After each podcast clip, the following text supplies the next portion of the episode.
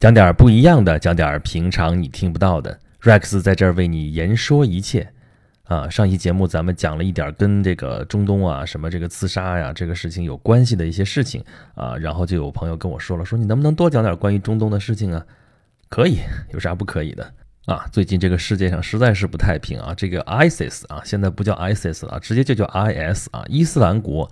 这个是到处在制造惊天大案啊，惹完了俄罗斯，惹法国，惹完法国，惹中国啊，这要又要与全世界为敌。那么啊，安理会已经通过决议啊，允许有能力的会员国来合力绞杀这个这个人类的公敌啊，这个实在是没什么可说的，这就是呃罄竹难书啊，这个哎一日不除，一日不得安宁。啊，但是中东这个乱局可不是从这个 IS 开始的啊，也不是从这个呃，就是巴以这个事情开始的啊。中东这个乱局可不是乱了一天两天的事情啊，也不是乱了一年两年的事情啊，也不是 乱了十年二十年一年一百年两百年，可不只是这个这么长的时间啊。中东这个地方历来就没有消停过啊，可因为这个地方不论是从历史的渊源，还是从地理的这个地缘的这个概念啊，还是从宗教的原因，还是从民族的因素来讲，都是一个啊特别容易发生动乱的一个地区啊啊，这个究竟是为什么？为什么就中东这片地方就这么不消停呢？啊，它这么长期动乱，到底是有什么历史的渊源啊？这个地方咱们啊要好好说一说啊。中东，首先咱们说一说什么是中东啊？啊，在现在咱们说起中东这个地方，大体上指的是啊西亚和北非这个地区，但是呢又不完全是啊。从地理上来讲的话，是从地中海东部到波斯湾这片地方都算是中东啊。什么叫中东啊？这就是一个纯粹的一个欧洲视角。从欧洲人的角度来看，欧洲在那个欧亚这个整个大陆的一个西北角嘛，然后他往东边看，那可不是他的整个旧世界，整个所有的这些民族啊，这些国家都在他们东边嘛。啊，所以他们按照离欧洲人的这个远近来分的话，那就是有中近东、中东和远东。那么中东这个位置大概就刚才说了啊，地中海东边这边到波斯湾这片地方啊，就算是中东了。啊，这个地方跟我们传统的说西亚和北非还不太一样，这个地理概念是西亚和北非啊，呃，比这个中东这个概念要多一个什么啊？西亚这边还有什么格鲁吉亚、亚美尼亚，这些都不算是中东国家，这高加索地区这不算中东的国家。那么北非呢？北非呢？只有埃及算是中东的国家，什么利比亚？利比亚有的时候会算吧，勉强，很勉强。利比亚呀，什么突尼斯啊，这边阿尔及利亚那边根本都不算中东的地区，那就是北非啊。这些地方也不在欧洲的东边，对吧？所以说，欧洲的南边它也不算是中东啊。那么呢，这个地方呢，居住的主要居民是阿拉伯人，信仰的是伊斯兰教啊。那么是不是说阿拉伯世界跟这个就一样？也不是。啊，这个这个中中东地区呢，也不完全是阿拉伯世界啊。里边你像以色列这种国家，他是犹太人啊。那个伊朗国家的主体民族是波斯人，也不是阿拉伯人啊。那么跟那个伊斯兰世界是不是重合呢？也不是，也不等于伊斯兰世界呀。因为伊斯兰世界那更大了啊，不光是中亚这个地方，虽然它的起源地啊，就伊斯兰教的这个发源地是在这个阿拉伯半岛上啊，麦加、麦地那。啊，这个就是先知穆罕默德创教就是在这个地方创教啊，但是呢，现在这个伊斯兰世界比这可大得多啊，像什么那个南亚这边阿富汗啊、巴基斯坦啊、东南亚啊，就是很多也都是信仰伊斯兰教啊。像世界上最大的穆斯林国家可不是在这个中东地区，而是印度尼西亚，因为它人口多嘛，所以它是世界上最大的穆斯林国家啊。这都是穆斯林世界的一部分啊，甚至其他世界上其他的国家还有一些民族都是属于。这个伊斯兰世界，所以伊斯兰世界比这个中东的这个概念可要大得多得多。那么中东这个概念纯粹就是一个欧洲视角的一个概念。那么我们从中国人视角来看，那这地方根本就不叫中东，对吧？这在中国的西边，那西边那应该怎么算呢？这应该算是近西啊。那远西是哪儿？就欧洲，欧洲属于远西嘛，或者是我们以前那个。呃，那个民国啊，这不清清末的时候，那个会写叫泰西，比方说英吉利国在哪儿啊？泰西之地有英吉利国，那是泰西，那是远西。那么这个现在我说中东这个地方呢，基本上属于我们的近西啊，对吧？那么所以说这个中东，首先它是一个欧洲视角的名词儿啊。那么我们不从欧洲的视角来看，就看这个地方，这个地域啊，就是说，我们不从东方的视角看，也不从西方的视角看，站在上帝的视角来看，这个位置也是非常非常的重要啊。这就说它的地理位置啊，为什么这地方为什么会那么动乱呢？因为这个位置实在是太重要了。这个地方就是地跨亚欧非三大洲啊。刚才说啊，地中海以东，波斯湾以西，所以这个地方是号称叫一湾两洋三洲五海啊，这个 呃地跨亚欧非三洲啊，这个一个湾就是波斯湾，对吧？这个两个大洋啊，大西洋和印度洋啊，大西洋嘛就是伸进来地中海这个海算是大西洋的边缘海嘛，然后通过啊南边这个苏伊士运河进红海，红海到阿拉伯海这里边啊，这边已经属于印度洋了，这是地跨两洋。然后五个海，五个海呢指的是里海啊，里海其实不是一个海，里海是个湖，是个咸水湖的，因为它不跟周围的大海啊、大洋沟通，但是呢，它它又地域足够辽阔啊，这个这个水面非常大，这个非常广阔，所以叫里海。啊，黑海啊，黑海这是地中海伸过去的一个边缘海啊，边缘海的边缘海啊，因为地中海属于呃大西洋的边缘海啊，里海、黑海、地中海。红海、阿拉伯海，红海、阿拉伯海是属于印度洋的这个边缘海，这是就刚才说的一湾两洋三洲五海，所以这个地方其实是欧亚非三大洲的一个十字路口。那一凡是这种十字路口，都是兵家必争之地啊。啊，尤其是你想，比方说历史上要建立所谓地跨亚欧非三大洲的大帝国，那你必然要争夺中东啊，对不对？你不占中东这个地方，不在这个十字路口，你好意思说地跨亚欧非三大洲吗？对不对？除非像后来那个大英帝国那样的，它的日不落帝国，它是靠的海洋啊那个通道，然后占的其他这个五大洲的地方都有，啊，那是另外一回事儿。但你只要是在这个地方。啊，要建立这种亚欧非三大洲的这种大帝国啊，历史上有过好多种、好多次这种大帝国啊，啊，刚才说的阿拉伯帝国，还有后来的那个奥斯曼帝国，都属于地跨亚欧非三洲的大帝国，那一定是会啊占领这个中东地区啊啊，欧洲也有这种帝国啊，这个亚历山大帝国，这个那个罗马帝国都是地跨亚欧非三洲，所以对于中东的这个争夺从来就没有停止过啊。那既然说到帝国的话呢，那么我们不妨在这多说几句啊。早期的帝国咱就不说了啊，在中东这个地方啊，风起云涌过。那那早期几千年前帝国跟现在影响啊，不能说没有，但是影响没有那么直接啊。咱们就说伊斯兰化之后，就是说啊，就公元七世纪这个地方伊斯兰教在这儿中东地区兴起之后啊，建立的帝国。首先，当然首当其冲的就阿拉伯帝国。啊，建立的就是地地跨亚欧非三国三洲的这个大帝国啊，中国古书上称为大食啊。这个时候大概是中国的唐代，而且啊，后来这个大食国啊，跟我们中国唐朝还打过一架啊啊。不过很不幸啊，当时我们那个处在盛唐时代的这个大大唐帝国。啊，居然没有打赢啊！这个事情咱们以后再说了。那么从这个阿拉伯帝国这个时代啊，往后一直就是帝国时代啊，一直这个当时不光是中东地区啊，整个世界的主流都是帝国时代啊。帝国是文明的一个主要的存在形式啊。那么这个阿拉伯帝国从先知穆罕默德兴起啊，后来经过四大哈里发时代啊，经过欧麦亚王朝啊，经过阿巴斯王朝，阿巴斯王朝监督巴格达就是。呃，后来那个我们说的《一千零一夜》里边，也就是《天方夜谭》里边那个阿拉伯帝国，后来是被忽必烈的弟弟序列兀啊，这个带着蒙古大军去把这个国家给灭掉了啊。但是蒙古人建立的这个伊尔汗国照样是一个大帝国啊啊。后来这片地域是四分五裂啊，这个突厥人啊，后来就是我们现在说的土耳其人啊。突厥人和土耳其人其实就是你可以认为他就是一一种人，土耳其和突厥只是读音上有不同。啊，然后后来终于是统一在了奥斯曼帝国的这个旗下啊，中间过程多复杂，咱就不说了啊啊。而奥斯曼帝国就是离我们现在这个时代最近的这个中东地区的一个大帝国，而且它的影响是非常非常的深远。怎么说呢？它有好多方面的影响，一方面是它的兴起啊，这是在中东这个地区建立的最后一次啊，离我们最近的一次地跨亚欧非三洲的一个大帝国啊，而且它灭掉了。拜占庭帝国，也就是我们原来说东罗马帝国啊，这个是立国一千年啊，在一四五三年的时候被奥斯曼帝国给灭掉了。这个君士坦丁堡陷落代表的是什么？我们原来提过啊，一四五三年，我们一般认为是啊欧洲啊或者说全世界来讲中世纪的一个结束这一年啊，就是因为一四五三年这这一年有两件大事，一件是啊君士堡君士坦丁堡的陷落，另外一件是英法百年战争的结束。这个君士坦丁堡一旦陷落，这可是真的要了亲命了。对于欧洲人来说，是一个致命的打击。怎么说呢？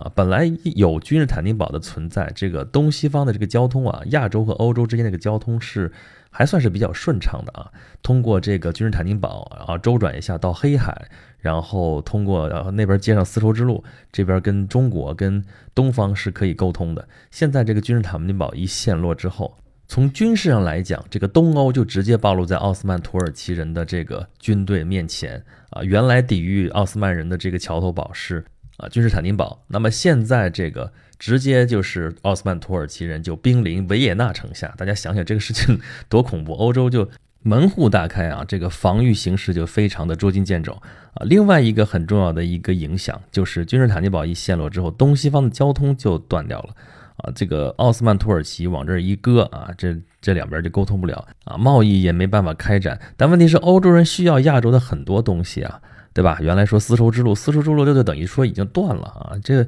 海上丝绸之路，传统当中的那个海上丝绸之路是沿着这个大陆边缘的啊，这个也是要经过这个中东这个地方，也已经断掉了。但是欧洲人需要亚洲的很重要的，比方说像香料啊，这个咱原来说过啊，香料是干嘛使的？就是因为这个储存这个肉类啊，这个呃技术非常非常的差劲啊，因为那时候没有冰箱。那肉拿过来，你杀了之后放放一段时间就臭了，臭了之后怎么办呢？要拿香料来遮味儿啊，其实就是这么一个事儿啊。当然你能用得起香料，那说明你是贵族啊，你是有钱人啊，有地位怎么怎么样。但是你再有地位，这个啊奥斯曼帝国往这儿一横，你就。也弄不到亚洲的这些东西，那怎么办呢？逼着欧洲人就开始大航海了，就说根据地球啊是圆的啊，这哥伦布那个时代就说地球是圆的，当然他算错了啊，这个他认为这个球没那么大，大家认为啊往西边那个去能到那个东南亚，到那边去那个香料群岛那边去搞到香料，那么往西边去也一样啊，但是他把这个路径给算错了啊，结果他发现新大陆到到临死都不知道自己发现了新大陆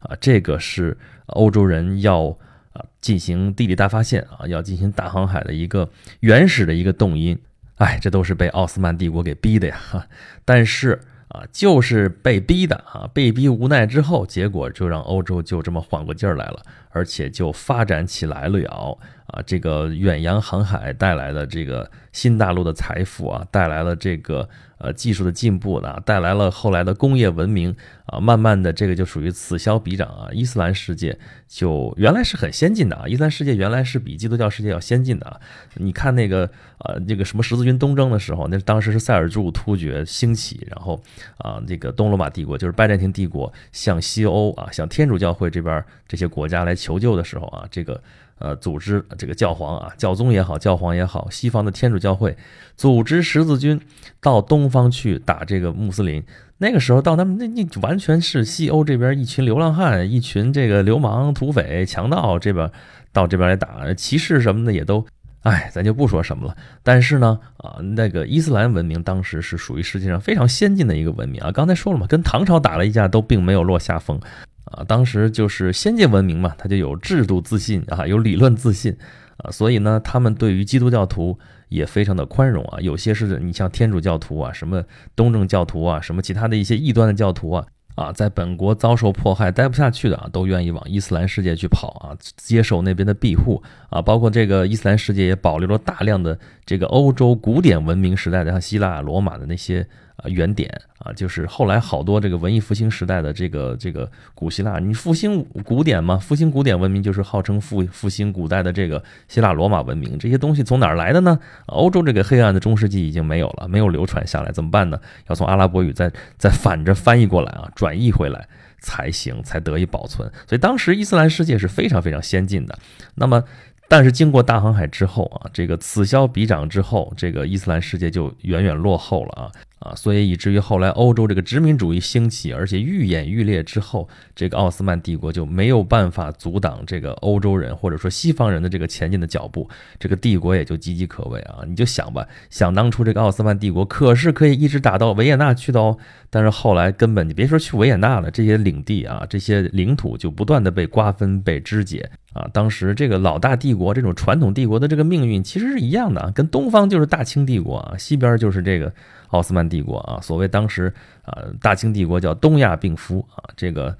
奥斯曼帝国这叫西亚病夫啊，这都是一样的命运啊，但是最后的结果却并不一样啊。这个大清帝国后来是经过了辛亥革命啊，经过了晚清民国啊，最后是中华人民共和国。我们现在仍然是一个统一富强的多民族呃这个国家啊。但是对于奥斯曼帝国来讲，这个是在殖民浪潮当中不断的被压迫、被瓜分、被肢解啊。这跟俄罗斯打仗打不过，跟这个欧洲、跟英英法这国家的打也打不过啊。最后呢，结果一战的时候站队还站错了啊，站到了同盟国这一边。那么一战的结果就是这些传统帝国的崩溃啊，不不光是土耳其帝国，不光是这个奥斯曼帝国啊，还包括像德国德意志帝国，像这个奥匈帝国啊，这个俄罗斯帝国啊，这个经过十月革命，这全都崩溃了。这个所以那是一个大势所趋，在当时那个大势之下啊，这个战争啊，这列宁主义的这个呃一个非常核心的一个判断啊，马克思主义的早就判断好这个事情了啊，战争与革命。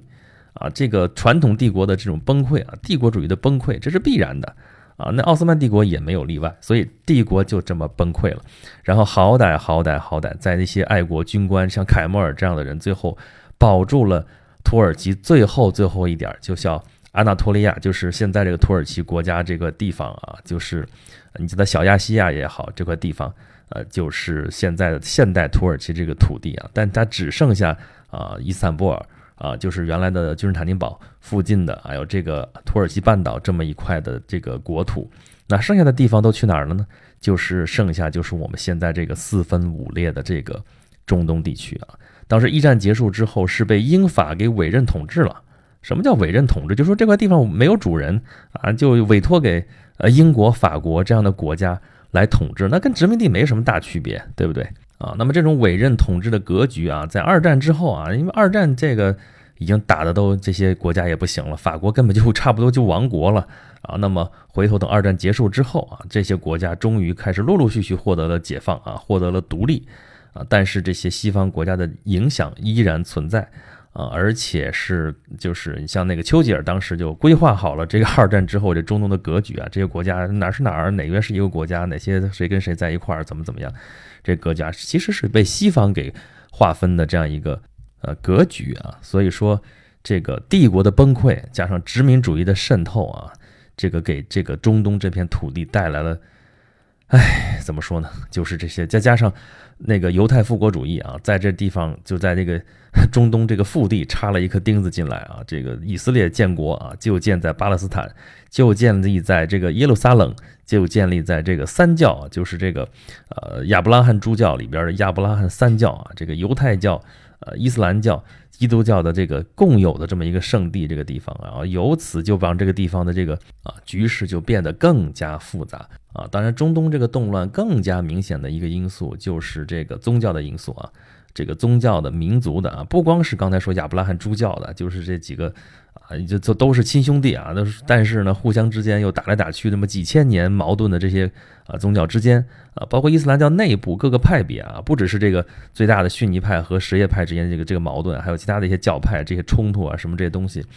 啊，就真的是把这地方搅的是一锅粥。啊，然后呢，又正赶上现在这个时机啊，就是原来说阿拉伯之春之后啊，从前的这个世俗政权，这个阿拉伯传统的这些世俗政权，这个动荡不安啊，有些干脆就崩溃了，这国家就倒台了。然后，然后强人政治之前那些什么中东那些强人，像那个啊，从埃及的这个纳赛尔开始啊，哎，纳赛尔、萨达特，这个穆巴拉克。还有伊拉克的萨达姆，像这种强人政治啊，包括叙利亚，叙利亚一直在打巴沙尔，巴沙尔他父亲啊，这都是中东强人政治的典型。这些强人一个一个都倒掉了，然后就在这些国家之间造成了权力的真空，然后这些真空那自然是有东西来填补的，是什么？就是这些伊斯兰国，他们就利用了民众的一些情绪啊，就是失望和绝望的一种情绪啊。就说原来是世界帝国，世界帝国崩溃了，原来世俗政权，世俗政权又那么腐败，然后啊，最后也也无法支持，也无法给他们带来他们想要的生活。那么最后他就利用了这种心理，这种绝望的情绪，把这种绝望引向了更加的绝望。所以说，你说中东乱到底是因为什么乱？咱们，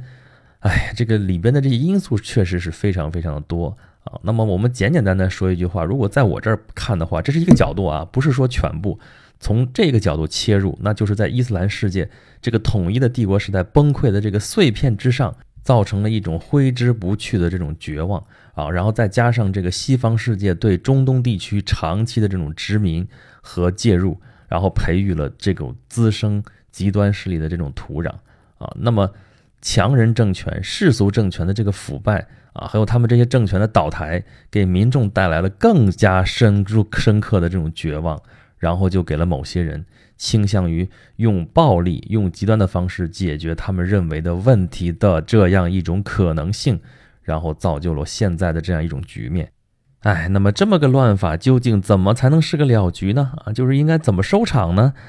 这个到现在谁也不知道啊。这个中东刚说了啊，也不是乱了一天两天，也不是一年两年，也不是十几年二十年啊。这个帝国崩溃之后，这种四分五裂的局面，在西方看来其实是非常有利的，对吧？啊，当年其实对中国他们也是这么干的啊，中国差一点就四分五裂，好歹最后是啊，终于维护住了统一。但是中东可就没有这么幸运了啊，到现在仍然是，你看这些国家啊，有的富的不得了，有的穷的不得了啊，有的是这个踏踏实实啊，这个就完全是分而治之嘛，就这么一种一盘散沙的这种状态啊。但是如果对这种局面不满的人用那种极端的方式来表达的话，那就是全人类的一种灾难。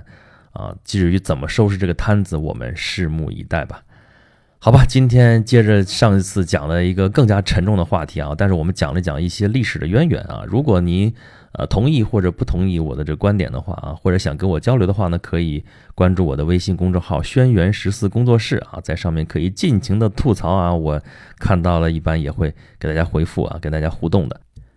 好，今天的这期节目就是这样，欢迎大家收听我的演讲录，咱们下期节目再见吧。